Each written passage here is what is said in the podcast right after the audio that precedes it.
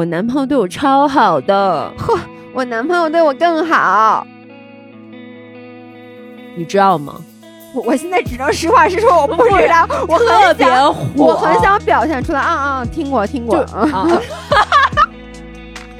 在什么年龄比那个年龄看起来更酷的事儿？但是当你逐渐的剥离掉那些别人的酷，变成你自己的安酷的时候，你会更变成了一个有型的人。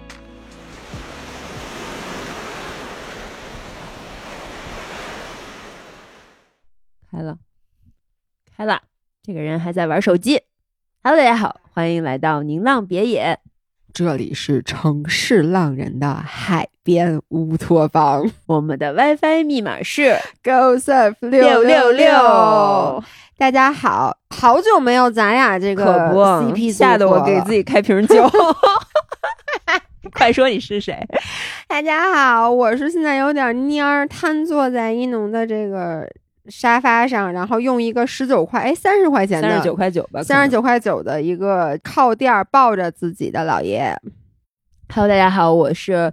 本来是个艺人，但是只要跟老爷在一起，我就会为艺做爱。然后现在瘫在一个比老爷的懒人沙发小一个 size 的懒人沙发，感到惶恐，给自己开了一瓶酒的一农。今天呢，就是我们俩来录，然后我跟一农说，上一期播客我录的可太憋屈了，就是我们剪掉了大概有。至少半个小时，老爷两眼放空的。因为上一期播客我们是在聊那个，就是简单心理，我们去学那个心理课程。我看很多人就说觉得很好，然后你们不知道后面有很长的一段时间。我和朱桥都已经涣散了，就是因为一农和悠悠一直在，就他们俩会真的在录播客的过程中，会因为一个知识点展开激烈的讨论。没有，我们俩其实是想把那个知识点。边探讨边深入交流，然后也阐述给大家。当时在录的时候，如果你们在现场的话，我特别想让大家看一下。大家以为宁浪别野四个人在一起一定录得很开心，坐得紧紧的在一起。其实录到后面的时候，就是一农和悠悠两个人真的在激烈的讨论。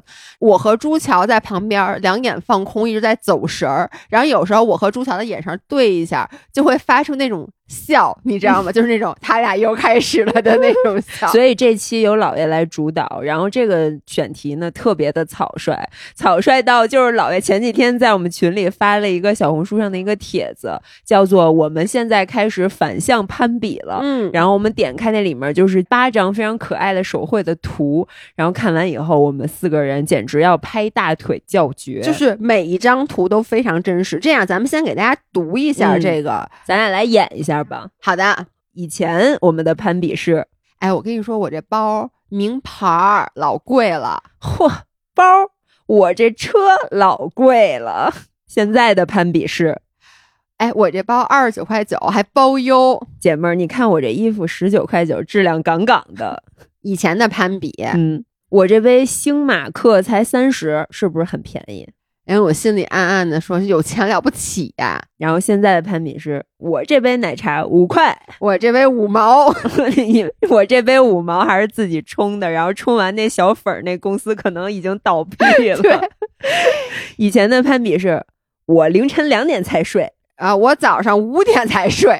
现在这很真实，现在是哇，我现在十点就睡了。我九点钟都开始做梦了，这就是咱们真实的，这真是真实。而且我能说，我九点都开始做梦了，这几个字真的戳到我，好幸福，谁能这样？对，最后一个是我们四个人同时都觉得最拍大腿的攀比。原来我们的攀比是我男朋友对我超好的，呵，我男朋友对我更好。现在的攀比是，你先来，不是你先，咱俩一般都是你先来的。现在的攀比是直接说名字。赵帆是傻逼，张涵更傻逼，这合理吗？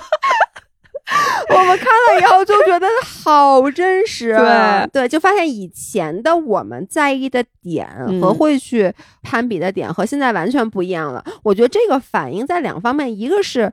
我们的以前就是年轻时候的我们和现在三十多岁的我们的一个状态不一样，但是我看到评论里面说，好像现在的年轻人，就他这个以前是说之前那个时代不是都是二十多岁？之前那个时代二十多岁的年轻人和现在二十多岁的年轻人，整个时代的变迁也导致这个攀比现在更加趋于这种接地气的话。对，我觉得主要是因为咱们年轻的时候，二十多岁的时候，确实赶上了经济蓬勃发展的那一波。嗯那时候大家都觉得一心向好，日子只会一天比一天好。然后现在的年轻人在他们二十多岁就感受到了跟咱们三十多岁一样的感觉，就是这个日子可能需要消费降级了。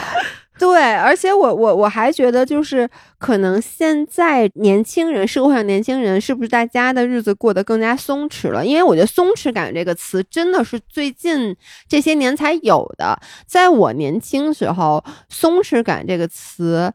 呃如果你说给我，你把这个词背后的意思解释给我，它可能更多是贬义的，嗯就说你这个人没有很上进，你这个人没有梦想，没有理想，不想为了你的理想而奋斗。但现在松弛感是一个特别特别好的词，是的，松弛感为什么这两年特别盛行？我觉得是因为大家发现卷也不能那么的卷上去，就是我说这个大势没有给你那么大的浪去嗯扑腾的时候，那大家总需要给现在自己的这个生活方式一个合理。的解释，对，然后能够让自己安心的待在这个状态里，那其实松弛感就是能让大家反嗯向攀比嘛。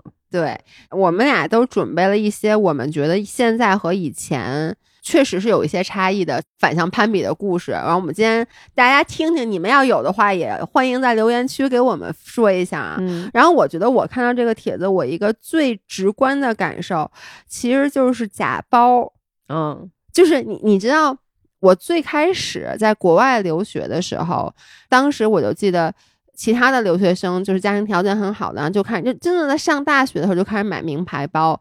然后呢，最开始的时候我真的是买不起，因为特别贵。那个时候还没有淘宝，什么这些都没有呢。但是有那种也没有微信，但是有留学生论坛。然后留学生论坛就是有会有一些做 A 货的嗯那种商家，然后他们就会做那个包，反正就是挺真的吧。然后就但价格可能是正品包的十分之一。嗯我当时就买了一个。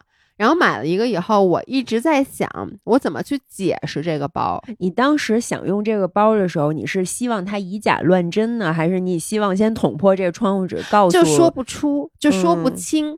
我觉得这就是我小时候很拧巴的点，就是你说我一开始喜欢这个包，我肯定第一是很喜欢这个包的样子，就是巴黎世家的那个机车包。嗯我后来有挣钱了以后，那是我也是我第一个自己花钱买的那个真的包，对，因为当时那个时候，呃，就什么 Paris Hilton、什么 Nicole Richie 都在背，就有一段时间那个包特别特别流行，然后在我们那个加拿大的留学生圈子里面也很流行。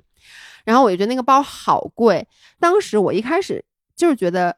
或者说，我给我自己的理由是：侯世瑶，你喜欢这个包，但是你买不起真的，你买一个假的，That's okay。嗯就是因为你是喜欢这个包，但是我现在返回去反观当时我的我，其实内心就是存在那种，就那种心理，就真的希望他以假乱真，真的希望他以假乱真。虽然说你说没有，嗯，那你背出去过吗？我背出去过呀。那背出去有人看出来吗？哎，你说的特别对，就是我就发现那个包其实我没怎么背过，嗯为什么呢？就是我不是说了吗？我是因为喜欢这包的样子，那按理说你就应该大大方方的背出去。但是呢，我是一个不太会撒谎的人，就比如说我背了一个假包，你问我，哎，你这个包在哪儿买的？什么心虚了。我是绝对不会说这个包是是真的的，我肯定就会告诉你这个包是嗯假的。但我同时又觉得我买假包这件事儿是一件可耻的事儿，所以以至于那个包我从来不敢背到学校去，因为同学之间一定会讨论说，哎，你这包你包什么时候买的呀，什么之类的，所以我就不敢背。然后我都是背到哪儿呢？就是我知道我今天不会见任何一个我认识的朋友的时候，我才去背它。这个心态真的很微妙，因为你知道，我之前有一段时间特别迷恋买包，就刚工作的时候，嗯。然后那时候你就是希望像集邮一样，你希望每个大牌你都有一个它的经典款。然后那时候我也加了好多微信以 A 为开头的一些账号，然后那时候的我现在也，我现在微信里嗯。也好多以 A 为开头，但都是卖保险的，因为年纪不一样。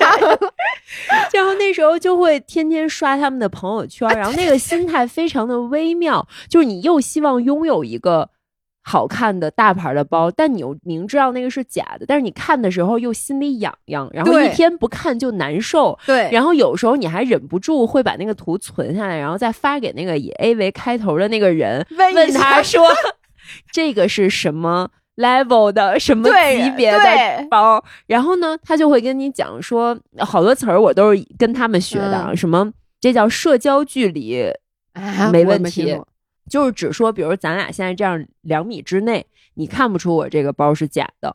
但是如果你把我的包拿走了，你翻翻开它的五金，翻开它里面的那些内衬，你可能会发现它是假的。所以它每个包的那个价格梯度是完全不一样的。假设啊比如说驴牌的老花儿，我是有深入研究过的，虽然我没有真的在 A 的地儿下过单，嗯是因为我后来就是被自己这种心态完全的扭曲到了。嗯然后我就问他，我说那比如这个包为什么它卖五百，然后为什么那个要卖两千？他就是说这个哦一眼假，一眼假就是指社交距离都能看出来这是个假包。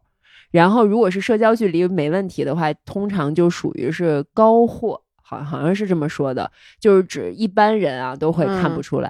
然后再高的 level，就是你拿去专柜，可能店员都看不出来，柜姐都看不出来。而且我我在这儿必须要吐槽一下，柜姐就是看不出来，因为我之前在机场买了一个 Celine 的眼镜，但是是在国外机场买的，然后它里面有一个五金就被我给磕掉了，我拿到北京的店里面，他们都说我那眼镜是假的，我特别生气，因为他们没见过，但是我说我这是在什么那个法国机场买的，所以我觉得很多时候其实你就在想这些奢侈品它的真假到底到底是谁在在意？到底你消费的东西是什么？exactly，然后我后来就是因为想通了这件事儿，就是我发现我在在意他，问他这个到底有多真有多假的过程，我已经进了这个套儿了。就是嗯假设我真的在专柜花了两万块钱买了一个假的驴包，嗯它虽然是店家骗我它是个假的，但是我是花两万买的，嗯我就会大大方方的把它背出去，我会觉得哦，这就是么真的。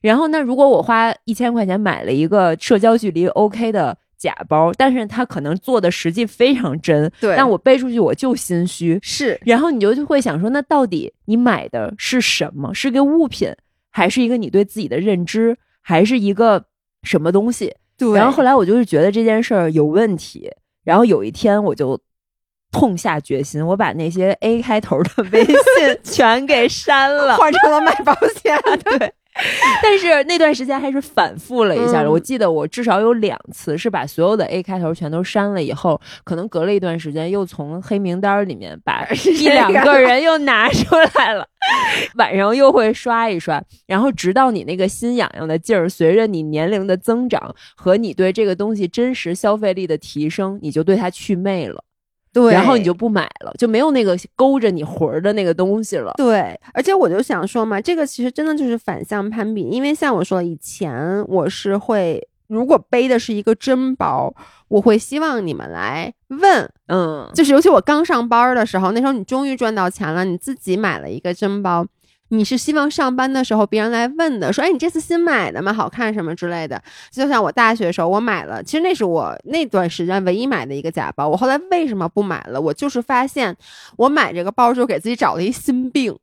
我如果背着那个包出门，遇到了朋友，尤其是那种比较了解我的朋友，我很怕他们问：“哎，你这包什么时候买的？我没嗯见过。那这个时候你就需要去跟他说这是一个假包，但是，所以我就是每一次背着包出门，我甚至都有点心理压力，对，你知就是你？反倒是给让他给你生活带来了麻烦。尤其是你背着包，如果见到了朋友，然后发现他一直在看你这个包的时候，你就会很心里。打鼓。对，然后所以我后来就完全不买了。然后那是那个时候的攀比，就是你其实是想去攀比一些名嗯牌的包的，就是甚至比如说我背了一个 Chanel，然后我就会觉得，哎，那我是不是比背驴牌的那个高了，高了？嗯对，但是现在呢，我我首先对不起大家，我现在还是会买假包，真的吗？你有啥场合啊？我也不是老买啊，我就是。嗯或者就说也是原来买了以后会非常坦然的背出去。嗯，其实是以前我们需要物品来定义我们，对现在你不需要他们来给你加分了，因为有他没他，你都是你。对，就是你并不是说我能背得起这个价格的包，就代表着我有一个什么样的社会地位。就是我现在的整个的，我我大家好多人说让我别老说社会地位这事，这是我们一个梗啊，它是一个 玩笑。就是我觉得你现在的社会地位，以及你现在的幸福感等等等等，包括你的自我认知，完全不来源于你周围的任何一个外在的物品能给你定义。那有没有过那种你因为现在做了运动博主，或者说你的职业的一些便利性，有一些反向攀比的时候，或者那种小心思？就我举一个我最近的例子啊。就是因为我最近不是通勤上学嘛，就是早上十几公里，晚上十几公里，但我其实都骑的是共享单车。我现在是一个美团小黄车的月卡用户。我曾经也是月卡用户哦，真的吗？我不是姐们儿，我这个社会地位，大家攀比一下啊！嗯我告诉你，我曾经同时是小黄车、小绿车和小蓝车的月卡用户。那不行，我反向攀比一下，我只会为一个月卡 买单，因为我觉得没必要，所以我现在满大街就只找小黄车。不是我每，你知道我为什么会有三个月卡嗯吗？是因为比如说一开始你买了那个小绿车的卡。后来呢，你就会发现你出门门口没有小绿车，黄车全是小黄车。这个时候你有没时间去找，所以你就又买了小绿嗯车的卡。然后下一次又出门只有小蓝车，你就只有小蓝。所以我曾经同时是嗯三个月卡的拥有者。OK，我想说这个故事是我放学了之后，我们班有一个同学，因为他知道我是运动博主嘛，他可能看过小红书还是微博上的内容，然后就说一农，你每天怎么上学？然后我就是那个，咱不坐地铁，嗯，咱是要骑自行车，要有氧的。嗯然后我说我骑自行车，他说，哎，那你车停哪儿啊？我能看看吗？是不是特别帅的那种你在网上发过的那种车？然后我说，同学，我骑小黄车放学，然后每天放学我从那个北电出来，右边就会有一排小黄车，嗯我都会挑选其中一个座儿最大的，对，那个腿儿是白色的，那个就是新车。对然后我就骑那个车，然后都会路过一票放学的同学们，然后那一瞬间就会觉得有一点反向攀比，有点骄，其实有点小骄傲，有一点优越感，就你觉得，哎，好像我是一个骑车下学的人，嗯嗯，就是这种，我是我觉得可能跟博主有关，也可能是年纪大了。但是以前啊，你不觉得咱们特别爱比？我这个东西特别贵，或者说我们家装修我花多少钱，或者说哎我我这个月花了多少钱？你知道我这个月吃饭花多少钱？就是你会去比你花的钱多，你消费的多，哎，我别人比你花的多，你会心里不舒服的那种。其实其实倒也不会不舒服，但是我就感觉上，我年轻的时候经常会去攀比消费，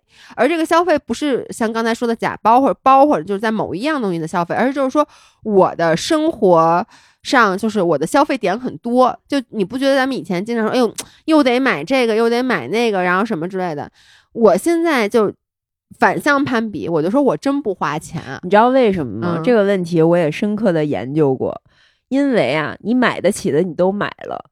那买不起的，你是真买不 起了，就是你没有什么可再往上挣吧的了。对，我就觉得以前年轻的时候，但也有就是以前年轻的时候，我会去消费一些，像我刚才说的，你是够着消费的。嗯其实我觉得我在刚上班的那个时候，我买的那些名牌的包都是够着买的，就是你你的确你的工资可能你攒一攒是能买得起的，但是其实你的工资完全有更好的去处。是，然后那个时候不是老老去夜店吗？还没得社交，我就说我这一个月社交得花多少钱啊？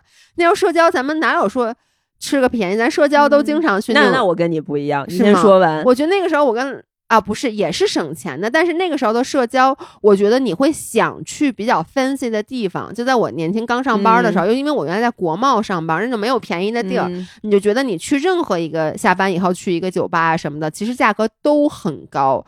然后并且呢，以前你打开酒单，你看见一个东西很贵，你内心深吸一口气，但是还是面不改色心不跳的把这东西给点了。现在那次咱们在上海，我和一农还有那个 Steve 的呃 C 总，C 总，我们一起去一酒吧。我打开酒单，我大，我说现在酒怎么这么么贵呀？每一杯都一百多块钱。我简直不敢相信。嗯我说我原来喝酒的时候都七十块钱一杯鸡尾酒，就上海的消费也挺贵的了，其实。对，但是那天可一100三、多一百嗯四的，我，就就买原来买两杯了，然后我就真的觉得很贵。然后侯世瑶跟人店员说：“你能给里面多加点 酒吗 那然后那人就问我说：“是要多加一个 shot 吗？”我说：“不是，不是，你就？”多而给我且兑点那天我们俩真的太搞笑了，人家在静安区一个非常 fancy 的小街道里面，然后一个特别小巧精致的酒馆，然后我们俩在对面一个卖水果的摊儿，一人买了一颗硕大的桃子买一可乐，啊，然后一边拎着可乐一边啃着桃子进了那酒吧个酒吧里面。但是其实我们现在好像在说，嗯，小的时候攀比买包啊什么这些消费，好像有一点摒弃的那种语气，但其实我觉得也不是。对，就是我觉得我回过头去想，我那个时候是需要这个的你。说的特别对。我们在什么都没有的时候，你需要有一个东西来帮你撑场面。对就是当你确实谁都不是的时候，你可能抓到一个包，你觉得这个东西是你，它能代表你的气质，能代表你的气质，它能代表你想成为的那个样子，那就先让它 fake it，然后直到 you make make it，对对我觉得这也是一个过程。是的，你知道你你说这个，我以前小时候我理解不了，嗯就。回到刚才那个话题，我就说我现在我们在一起老比，我就说我这根本花不了钱。我说你看我这一个月，因为我吃饭也经常在家里吃，而且我们现在咱们聚会基本都在来家里，说来我家或你家，顶多去楼下 Seven Eleven 买点饮料，然后咱们也不吃贵的，然后也再也不去那种很 fancy 的那种酒吧。就你想，我就都多少年没去了，然后买东西上面，我觉得真的就是你需要的东西，你发现越来越少，跟买得起买不起其实也没有关系。就是我现在很少上淘宝了，是因为就是我说，咱们你可能从二十多岁到三十多岁，你什么都想要，因为你啥都还没有呢，所以这个阶段你的欲望很强，你就是想消费，你想把所有你觉得好的东西都装进自己的对兜里和家里面。但是当你三十多岁了以后，你发现你能消费得起的东西，你也该买都买了，你就是我说你真想消费，嗯就是想买又太贵的东西，你是真买不起。对，而且是我觉得现在更多就是实用主义，就是你真的会花钱买的东西，确实是实实在在你需要的。而在我年轻时候会去买很多，现在看起来可能没有那么需要，但我觉得刚才你说的对，就是可能在那个时候我是需要的。然后我就想起我小时候我。爸跟我说过一句话，我现在回想，第一很感动，第二就嗯是我终于能理解了，就是因为我当时刚上班的时候，其实工资也没有多少钱嘛。然后呢，那个时候坦白讲，我还是啃老的，就是我经常没钱了，还伸手跟我爸妈要，然后他们也还会给我那种扣点扣零花钱。是这样，那时候我想买什么大件儿，我都舍不得自己买，嗯我就会让我爸。让他送给我，包括我记得我刚当博主的时候，我的第一个运动相机什么的都是我爸送给我的。然后包括那个时候，咱们老出去社交嘛，那那个钱你要纯用工资的话，那基本你这个月就买不了别的什么东西了。所以我爸妈给了我很多支持。然后当时我就记得我爸说过这么一句话，就说：“嗨，说你现在就花吧，说因为现在就说我二十多岁的我是你人生最需要钱的时候，但同时也是你人生最没没钱钱的的时候。”对，所以他帮我度过了，我觉得可能是我比较 otherwise 会比较艰难的一个时期。那现在反过来，其实就到了，的确真的就你到了开始挣点钱的年纪了，你会发现你其实。没有那么嗯需要钱了，因为你的身体大不如前了。你现在让我去 造不，动了 也，造不动了。对是你说的特别对，我记得那个时候我刚在上海工作，不是工资特别低嘛？嗯，然后我就不社交，就你说的那个，就是跟同事啊、朋友啊出去喝酒很。怕别人约你，其实对，因为我我的工资如果只靠自己，我是没有办法 cover 那些社交的。嗯然后我就经常拒绝大家。后来我就记得我有一个同事跟我说了一句话，一下就点醒我了。他说：“一农，大家刚上班都没钱，但是你还是要出去跟大家多聚一聚，说要不然你来上海这段时间就会就相当于很你会失去失去很很多体验和机会。后来他跟我说完这句话以后，我就觉得，哎，也对，就我不能让自己特别不预知未来的嗯钱。其实，在二十多岁的时候，你是要预知一些家人的支持来兑换一些你的体验，但是他们是一天使投资，嗯，就是你拿着这天使投资，你能不能给它加上杠杆，变成更有价值的东西？其实也是看你会不会这么去做。是的，所以就现在像很多人可能会说，那个年轻人就是也挣不了多少钱，还乱花钱。我觉得。只要这个钱是他自己的钱，或者说这个钱是他有偿还能力的，比如他预支了信用卡，或者说他的父母愿意给他还，那我觉得这个没有什么问题。因为二十多岁那段时间，我就现在回想那个时候我的很多经历，我的很多像你说体验，你现在用更多的钱让我去，我体会不到了。包括出去旅游，你你还记得你第一次去欧洲的时候那种震撼吗？就是你。哇塞！觉得空气都是香的。看什么？第一次看教堂，对，拍八百张照片，说这个房子怎么是尖的呀？你看它这底儿是圆的，上面还有画儿。然后呢，每一个咖啡厅，每一个就是那种特别细枝末节的东西，能给带来无限的幸福感。是我记得我和老爷公第一次出国去的是布拉格，当时就是包括我们那次开车租了一个特别特别。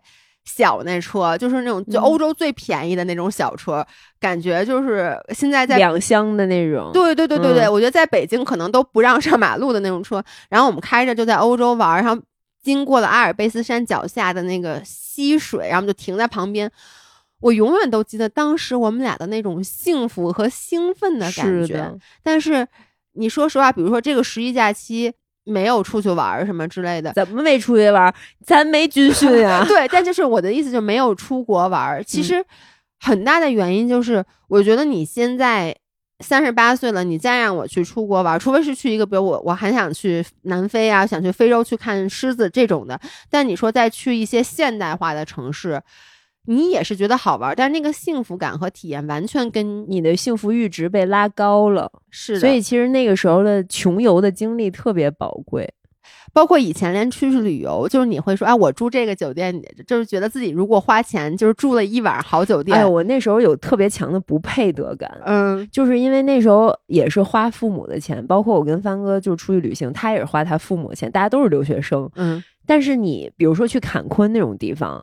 就是墨西哥的度假胜地，然后那个度假酒店一晚上可能真的要两千多块钱，在当时学生的心里，我觉得太奢侈了，天价。然后你知道我干了一件什么事儿吗？我可能在之前的某期播客里讲过，因为他那块儿的酒店都是含所有的餐、所有的酒是免费的，对，所以我当时就觉得，我交了这个钱，如果我不把饭吃回来，我不把这酒喝回来。我就亏了，所以我就要尝试在那儿第一次把自己喝醉，然后就疯狂的喝，就没有醒着的时候。对，每从早上起来就在各种酒吧就开始喝酒，然后晚上就不停的一个 shot 一个 shot tequila 就喝，最后到房间，然后酒店还会送你一瓶香槟，然后你就会想说，哇，老子不醉不归，就是一定要尝试一下什么是糜烂的宿醉的生活，然后就会把自己整的非常的。身心俱疲，然后就天旋地转，很难受。但是现在回想起来，就是那就是年轻。对你现在让我熬个夜，像昨天那样，我就没睡好。我现在整个人就觉得不行，就是你的身体也不能支持你那么燥了。对，那所以你看，咱们正好说到旅游，我觉得就是，就我年轻曾经十几年前的时候，你会去攀比说，哎，这个假期我去了一个。我去欧洲玩了，然后去哪个哪个国家，甚至也是就是因为你大部分酒店都住那种很比就相对来说比较便宜，但是如果你有一天晚上决定奢侈一把去住了一个好的酒店，你恨不得发一万张照片儿，对，在这个酒店里各种摆 pose，然后现在呢会去住那种。性价比很高的酒店，并且你会觉得，哎，我跟你说这酒店特便宜，然后还会跟别人去说你是怎么订的，在闲鱼上甚至去订那种。这个我又想起，有点像那次咱们聊，我跟悠悠还有朱乔聊的那个《血脉觉醒》。嗯，就是你小时候觉得爸爸妈妈说，哎，这个性价比很高，这个很舒适，很经济适用，然后也很好，你觉得这事儿不酷？嗯，你觉得必须得钱花到位了才叫酷。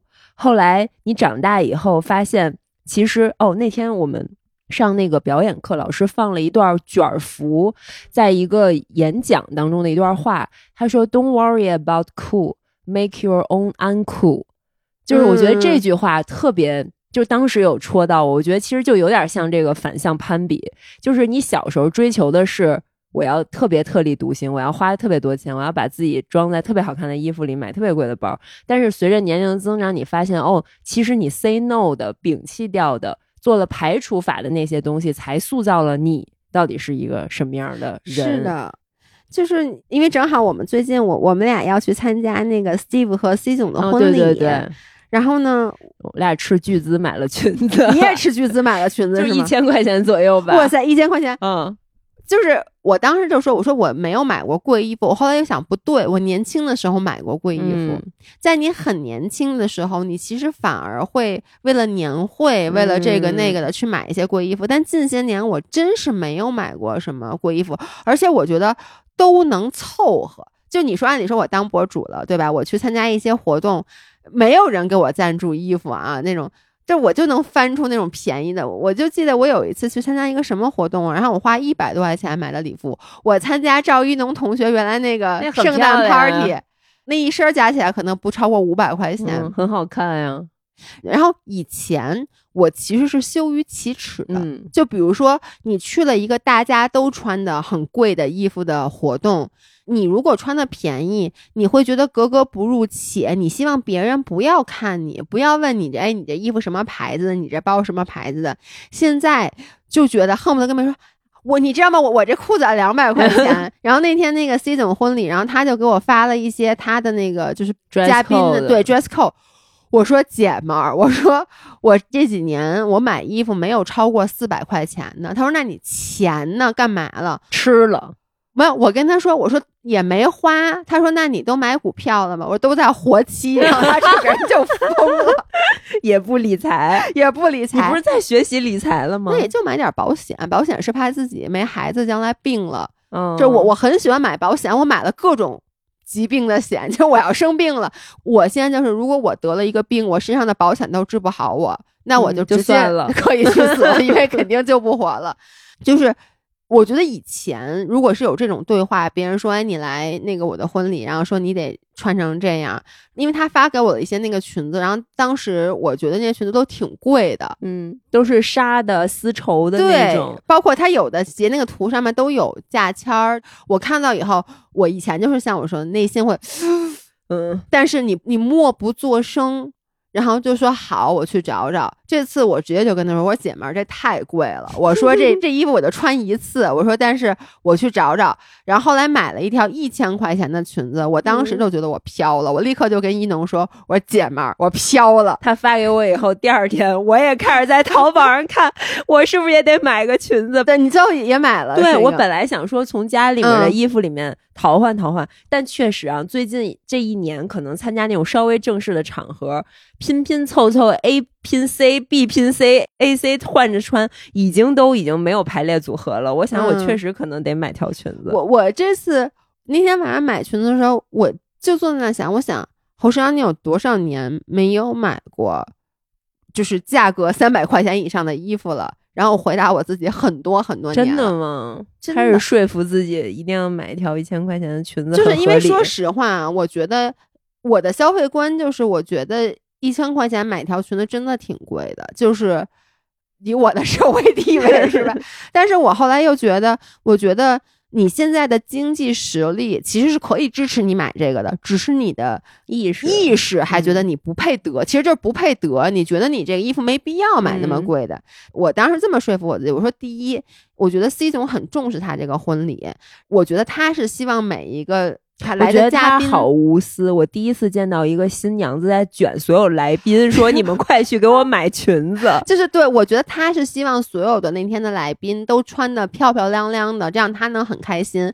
所以 C 总这是为你买的裙子。第二，我就觉得，因为我最近不是挺忙的吗？我说侯世阳，你这么辛苦，你就给自己买条裙子怎么了？然后我一闭眼就买了。买了，嗯，大家可以敬请期待一下。对对，我也买了一个跟她肤色一样的裙子，穿上以后可能看不见，觉得裸体。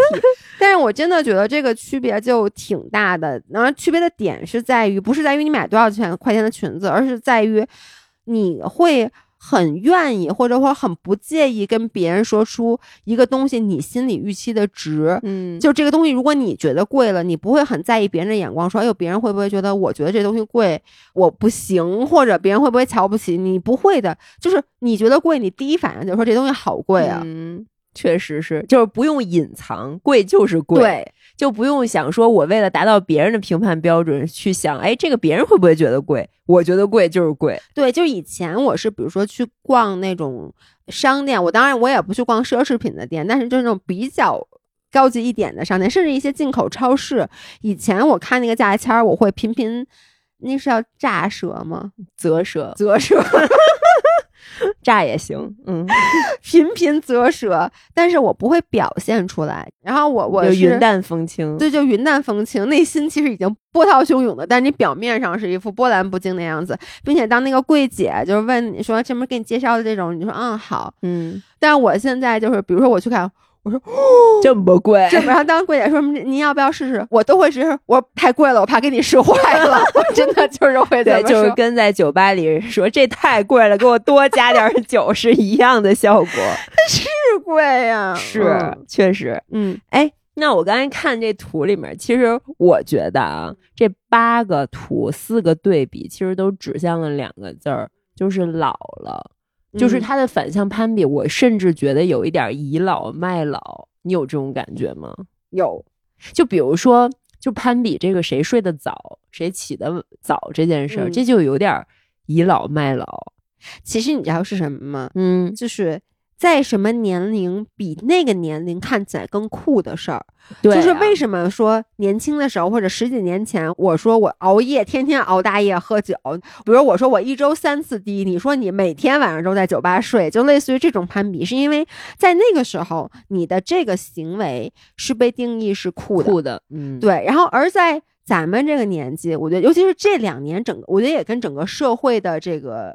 大的基调是相关的。这几年感觉整个社会的基调都在讨论健康、养生，对养生和健康，所以就变成，我觉得现在以前，比如说觉得你这人睡特早，就觉得你这人特别无趣，然后没有夜生活，但现在早睡早起变成一件特别酷的事儿了。它不再是像以前那样觉得你人无趣了。是，今天还有一个事儿让我也觉得挺反向攀比的。就是我有点叛逆。那天我跟思源一起出去骑共享单车，然后呢，思源就把他的右脚迈过了这个车的杠，然后两个脚蹬上脚蹬往前走。然后当他看到我的左脚踩在左边的踏板上，右脚在地上滑动了两下，再把我的腿抬过去，像滑板车一样的那样骑上自行车的时候，他大为震惊。他说：“我只有在长辈身上才见过有人这样骑车。”是，就是。如果年轻小孩可能都不懂，咱们再说嘛。就是你们现在上自行车，一般都是先坐上再开始蹬，而你知道我们那一代人，我们是先溜车，左脚踩在踏板上，右脚先溜车，就有点像滑冰那种。然后当车已经起速度了再上车。其实我们那个方法更为科学，非常科学。而且小时候为了练这个练挺久的。对，而且你先练会了那个二六的女车好上嘛，它前面是一个矮的，它前面是一个窝，对。你还要练很久，就是二八大杠的车，就是滑行起以后，你要控制平衡，核心收紧，然后把你的腿从后侧甩过去，还能骑上，这是一个很厉害的技能。然后那天我就跟思源说，我就有点反向攀比，我说那你不知道，我们小时候这么骑都是很很厉害的人，而且妈妈们都这么骑，对。但我今天看到一农这么写，因为我被人说过一模一样的话，然后从那以后，当有很多人的时候，我都是不好意思溜车的。对，因为今天我跟侯世尧两个人从北京最潮流的。这个商场 的 box 出来的时候，然后我们俩因为要骑车回家录播客，然后在一众小黄车里面挑选了两辆，然后我俩都本能的想先用老年人的方式 溜车上车，然后才换成了众目睽睽之下换成了先坐上座，然后再登上脚踏板。对，而且你知道，我觉得今天我们俩去的那个地儿，我们俩今天去了一个北京叫 The Box 的地方，这个地方我之前都没有听说过，然后我今天一下。自行车到那儿，我惊呆了，特潮流，我我都没法给你们形容这地儿有多洋气。我跟你们说啊，一下车，那是一商场，嗯，商场外面是一个碗池，然后里面嗖嗖的全是滑滑板的，全是那种特别有活力的那种，要不然就是运动品牌，要不然就潮牌。因为我们今天是去参加一个 Burton 的活动，你们就想象那个滑雪的氛围。嗯我走在里面，我就觉得格格不入。同样，如果是以前，我就会想融入，对，并且我一定不会让别人看出来我第一次来这么洋气的地方。真的，真的，我你小时候有没有？就比如说你没去过一个地儿，嗯就是装我去过，就包括我没去过，以前没去过香港这件事儿，我倒不能装我去过，但是我特别避免谈到这个话题，因为我觉得这是一个不酷或者不洋气或者没有见识的行为。当然，可能在咱们那一代不知道为什么被灌输了这种思想。然后我今天到那个地儿也是，要是以前，我肯定就觉得里面每一个牌子我都见过，这都。就是我熟，我跟你说，就这种地儿。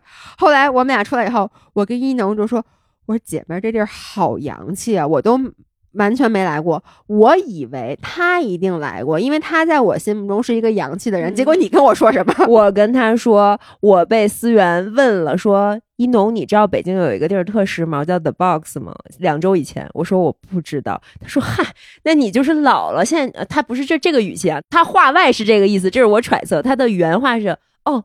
现在年轻人都去那儿，然后我有被这句话激到。然后十一假期的前几天，我没去宁浪别野的时候，不在北京嘛。然后我跟帆哥从我们家出发，进行了一个长达十五公里的逛街徒步之旅。你们走了溜溜了一整天，一整天十五公里，就是先从三里屯出发，然后又往南走到芳草地，嗯，然后再到世贸天阶、国贸。那一带，然后再绕回朝阳门这边，走到 The Box，然后再回来。当时我穿的非常的舒适啊，就是与那个潮流场景完全不搭。然后我俩就在那儿悄咪咪的观察了一下年轻人。然后那里有一家店叫 Bad Market，嗯，你知道吗？我我现在只能实话实说，我不知道。我特别火，我很想表现出来。啊啊，听过听过啊。啊，你你知道，就现在还有很多人会这样，嗯、就是你他会觉得他如果没有听过这件事儿或者不知道这件事儿，他就低人一等，或者显得他不了解行情，他就嗯嗯就哦是就混过去混过去，嗯、因为老爷公老干这种事儿、哦、就我老跟老爷公说一什么事儿，他嗯嗯我我知道，我说你知道什么？我说你解释一下。嗯他就说：“哎，你干嘛非得揭穿我？”对，然后你知道三里屯有一个卖卖甜品的店，就是它那个袋子是就是柠檬绿，特别显眼，啊啊、叫嗯什么 butter，、就是它是那啊上面是一个标、但我想说的不是这个，哦是因为那家 Bad Market 的袋子是粉红色的，也是那样的型儿。嗯，就是非常亮眼。我在此之前，我一直都以为那个 Bad Market 是这个甜品店的一个分店呢。后来我才知道，人家是一个卖衣服的，而且它是一个地下下去是像超市一样的。嗯，然后他会把所有的，哦，它非常有意思，他把很多蔬菜、水果、面包什么的做成配饰，啊，我还以为和衣服搁一起，就是跟衣服搁一起卖。然后那些衣服假装是这个菜市场里的嗯被卖的东西，啊，你说那个蔬菜、水果、面包是真真实的食物吗？不是样子样子啊哦，假的。OK，就是有的是道具，然后也有一些，比如说他把一些西兰花儿做成一个小手包，然后他也放在那个货架上，但那个货架实际是像一个菜市场似的，但是非常洋气的那种。然后我第一句，我跟帆哥就跟那刘姥姥进大观园一样，就是俩人又不敢吱声，也不敢干嘛的，然后就进去逛了一圈，然后就以就是揣手老大爷的姿势逛完了那个商场，就火速逃离现场，真的就觉得。自己那一瞬间，我觉得与自己和解了。就是虽然说那个哦，年轻人都去那儿，就不再激怒我了，因为我发现我确实不属于那儿，因为它就很像我们二十岁上大学、上高中的时候去的北京的七十七七十七街、明珠、华威。对，而且反正就今天一农一跟我说，当我得知他也才第二次来的时候，我一下就觉得。被治愈了，你也就这么回事儿，就是因为我一直都觉得我不怎么进城，因为你就一农家住的地理位置比我更市中心，我总觉得你是一个洋气的人。然后我现在、嗯、你才第二次来，我告诉你，我去三里屯只干两件事儿：嗯、洗自己和洗狗。哎，我想问你，你就不是那天你、嗯、你逛街你花钱了吗？买东西哦，没花钱。对，最搞笑就是我俩徒步了十六公里回来，一共花了十四块钱，一个八块钱的蜜雪冰城的柠檬水和呃六块钱的蜜雪冰城柠檬水和一个八块钱的蜜雪冰城奶茶，因为我俩实在花不出去钱。就是没什么可买的，然后购物的欲望也没有，然后俩人都穿的特邋遢，就觉得也不在一个消费的状态。我反正就是有一个感觉，就是我能说我这辈子好像没在三里屯消费过，除了吃饭，除了吃饭啊，买东西，我印象中可能有过，但是我印象中就至少非常非常少。你知道为什么？因为年轻的时候是那里面的东西，我真的都买不起。是，我觉得三里屯没有便宜东西，巨除了吃饭，嗯就都特别贵。然后现在呢，其实是我依旧觉得贵，但是我甚至已经不想要了。就是你知道就，是就是我说的，你买不起的你都看不上。就是年轻的时候你是买不起，但你内心总总是会想，哎，如果有一天我有钱了，我真想买一个这个，买一个那个。然后现在是。我可能能买得起，但是这个东西好贵啊，它超出了我的愿意消费的范围，所以我就这么多年没在三里屯买过东西。那你去过 SKP 吗？我不能说我不喜欢在 SKP 消费，因为我接过 SKP 的商务，但是我实话实说，我这辈子没真的在那儿自己去主动消费过。我就去过两次还是三次 SKP 吧。哎，我觉得那可能真的是因为你最想消费的那段时间你在国外，是不是？我最想消费的那段时间，其实可能是我刚大学毕业开始赚钱的那段时间。但是那段时间还是那句话说的，你赚那个钱呐，一开始是四千多，一开始我刚入职是五千块钱一个月，后来涨到了七千块钱一个月。你税后那个钱真的仅仅够你，因为我的钱当然都更多的是拿来去社交了，可能就跟大家一起吃吃饭呀什么的。你知道那个时候虽然北京比现在便宜，但是你你就说你税后五千块钱，你吃饭。基本上你也就花完了，所以我都无法想象你还要租房子。当时我就肯就跟我爸妈住一起，因为我其实特别想租房子出去住，但是我知道我租不起。嗯，就是很贵。对，所以其实我我觉得啊，也不是 unpopular opinion，就是我觉得如果在北京，你在国贸那个附近上班的刚上班的年轻人，真的我觉得心里容易出现问题，因为你在一个最繁华。最纸醉金迷，然后所有东西最物质的地方工作，或者就是说你在那儿生活，你每天的大部分时间，可能你除了睡觉以外的三分之二的时间都是在这个环境当中的。可是你又挣的钱，真的，我就记得那个时候，我连去楼下的超市，咱们在一个楼，不是嘉里中心吗？，对，地下那超市，欧莱有一个对欧莱，妈呀，特别贵贵呀！不是它一个面包都卖那么贵，当时就是。真的那个钱是小心翼翼的在花的，我当时就是有一个可能是比较错误的心理预期，我总觉得周围的人都很有钱，嗯，就是你在国贸那个地方走，你总觉得走在这里的其他人好像都是能去任意这边的一个店去买嗯一个东西的，是。其实我觉得是在那个氛围下，大家都在扮演一个。职场白领得体的样子，所以你需要，你有没有发现，就包啊、衣服，包括大牌的那种，就是比如说什么梵克雅宝的项链，什么什么的表，大家都是因为有职场这个属性，所以他的需求会更高。就包括现在我身边的同龄人，我觉得可能也跟年龄没有绝对的关系，就是他们是我的同龄人，但他们因为还在职场，其实他们还是有这个需求。是，但是因为我们不在职场了，所以其实我们这也不能代表所有人。是的，对而且我觉得也跟你周围的圈子有关系。对你也不用像那《三十而已》里面那顾佳必须得混那个富太太圈，就是你拿香奈儿都不行，必须得用爱马仕，你才能加入人家的对话框。吓死我了！怎么感觉有人踩踩到了果果的尾巴？嗯，就是其实我觉得就是属于，嗯，年轻的时候可能你总觉得自己还能向上，对，向上社交，向上学习，向上赚更多的钱。但是到一定程度以后，其实一方面是对自己有数了，另外一方面是你要在努力和快乐中间选择一个平衡点。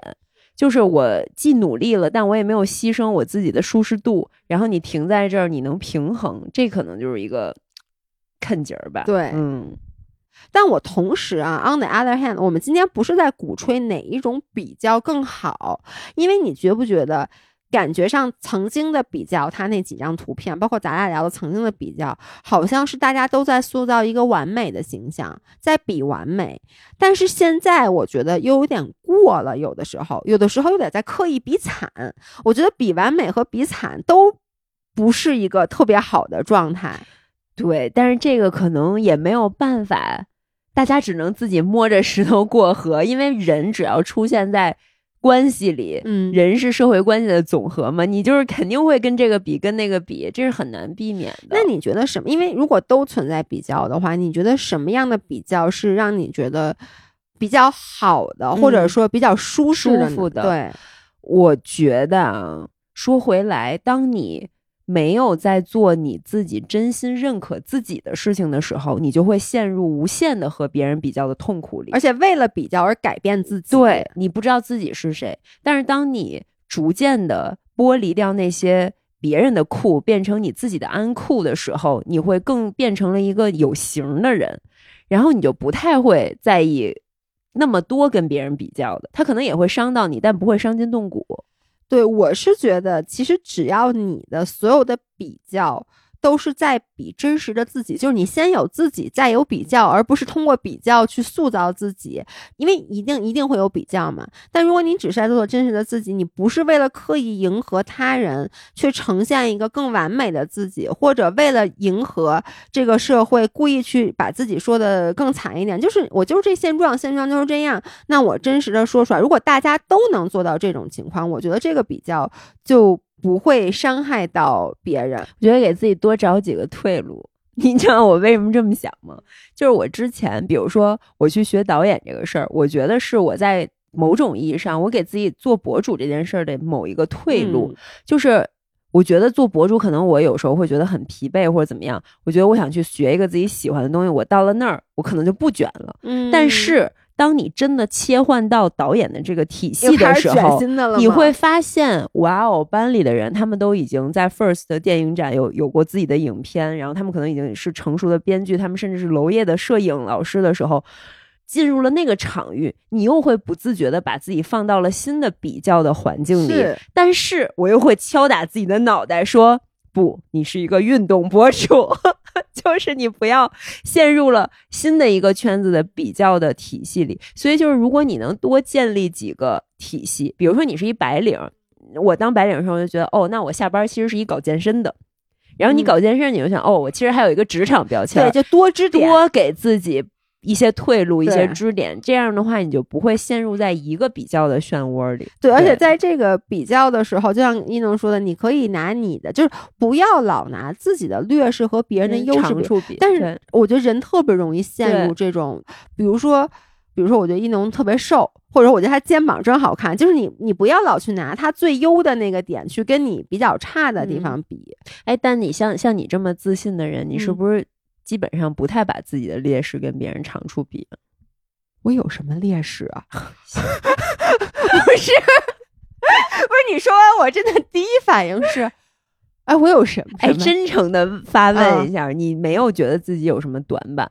不不，我觉得我自己有各种各样的短板。我其实不是说我以前是特别不自信的，其实我现在就这些地方未必是短板，就这就是 part of you，就是你你现在完全的自我接纳。对，就我觉得我我挺好的呀，不，这都是特点，你知道吗？就是都是我们播客的素材。就比如说，别人觉得我脏，但是我觉得我要不脏的话，我我的鞋和内裤没一起洗的话，那一期播客就不会上到编辑推荐。那没被编辑推荐的话，就会让这个世界上很多真的在把内裤和鞋一起洗，但默默的又很自卑，觉得这样自己不对的人 找不到一个出口。对，嗯，这圆回来了，非常完美。对，因为开头之前我们本来想聊一个关于幸运的话题，我问老爷说你有什么不幸运的体验？他说啊，我没有，我所有的人生只有幸运。对，其实真的有的时候就是你自己去给自己找的，就是看你怎么去解决这件事儿。那哎，最后咱们以一个不是那么相关的点来结束这期节目。我今天上午看小红书，看到一个窦文涛之前在圆桌会的一个他们的一个讨论，我觉得还挺对的。就是他当然就说情绪，因为我最近在做一些情绪的选题，然后他就说情绪这个东西有时候其实是一个伪命题。就是当你有情绪的时候，你如果去过分的揪着那个情绪，因为我们也说了，我们要内观情绪，我觉得这个都 OK 没问题。但如果你过分的去，比如你发生一件悲惨的事儿，或你有一件不幸的事儿，你老去过分的关注它，你就会琢磨，哎，为什么是我？哎，我为什么这件事会这么倒霉？是不是因为我做了那一件事儿，或是因为我哪儿不够好？你就会陷入到这种悲观的情绪里。反而我他就说，你要去把你的这个注意力去外放。你去关注这个世界其他的事儿，比如说我老觉得我特倒霉，就像刚才我，因为我实在想不出来，我说我有什么倒霉的事儿啊？我说什么叫不幸啊？一农就给我举了个例子，就比如说你出门的时候，你骑一半那自行车掉链子了，因此导致了一系列的这个连续事件，比如说你迟到了，然后呢可能甚至被罚钱了，你因此可能生气了，于是你被开除了，等等等等。然后我就觉得。你如果一直在纠结这件事儿，去把它无限引申的话，你可能是会觉得之后的那一系列事儿都是因为你掉链子。但是 on the other hand，我觉得你是不是也可以想，如果你真的被开除了的话，一定不是因为你自行车掉链子，就一定是因为有其他的原因。所以不要归归根到底，就是因为我不要因为不幸，只要怪自己菜。也可能是公司运营不好，就种种原因，一定不只是因为这件事儿。然后同时呢，如果老觉得自己特别不幸，你去看看别人，你仔细观察，每个人都有自己的不幸。嗯，那倒是。昨天在想说，嗯，不要神化任何人。如果你觉得这个人身上没有瑕疵，只是因为你不够了解他；，对你觉得这个人很完美，只是因为你走的不够近。是，就是对所有你觉得望尘莫及的人和事儿，都可以保持一个。半祛魅的心态，这是我最近的一个小收获。因为我从来我这个人特别不慕强，嗯，我也从来没有特别媚过什么，所以我就觉得，我我可能 naturally 就会 assume 一个东西如果特别好，我就觉得它一定有问题，一定有问题。怎么可能都让他占着了呢？我占不着一点点儿，都让他占着了，不可能。是，好的，那我们这期就这样，希望大家都可以。反向攀比，嗯，反向攀比一下，跟我们比一比。OK，那就这样，拜拜，拜拜。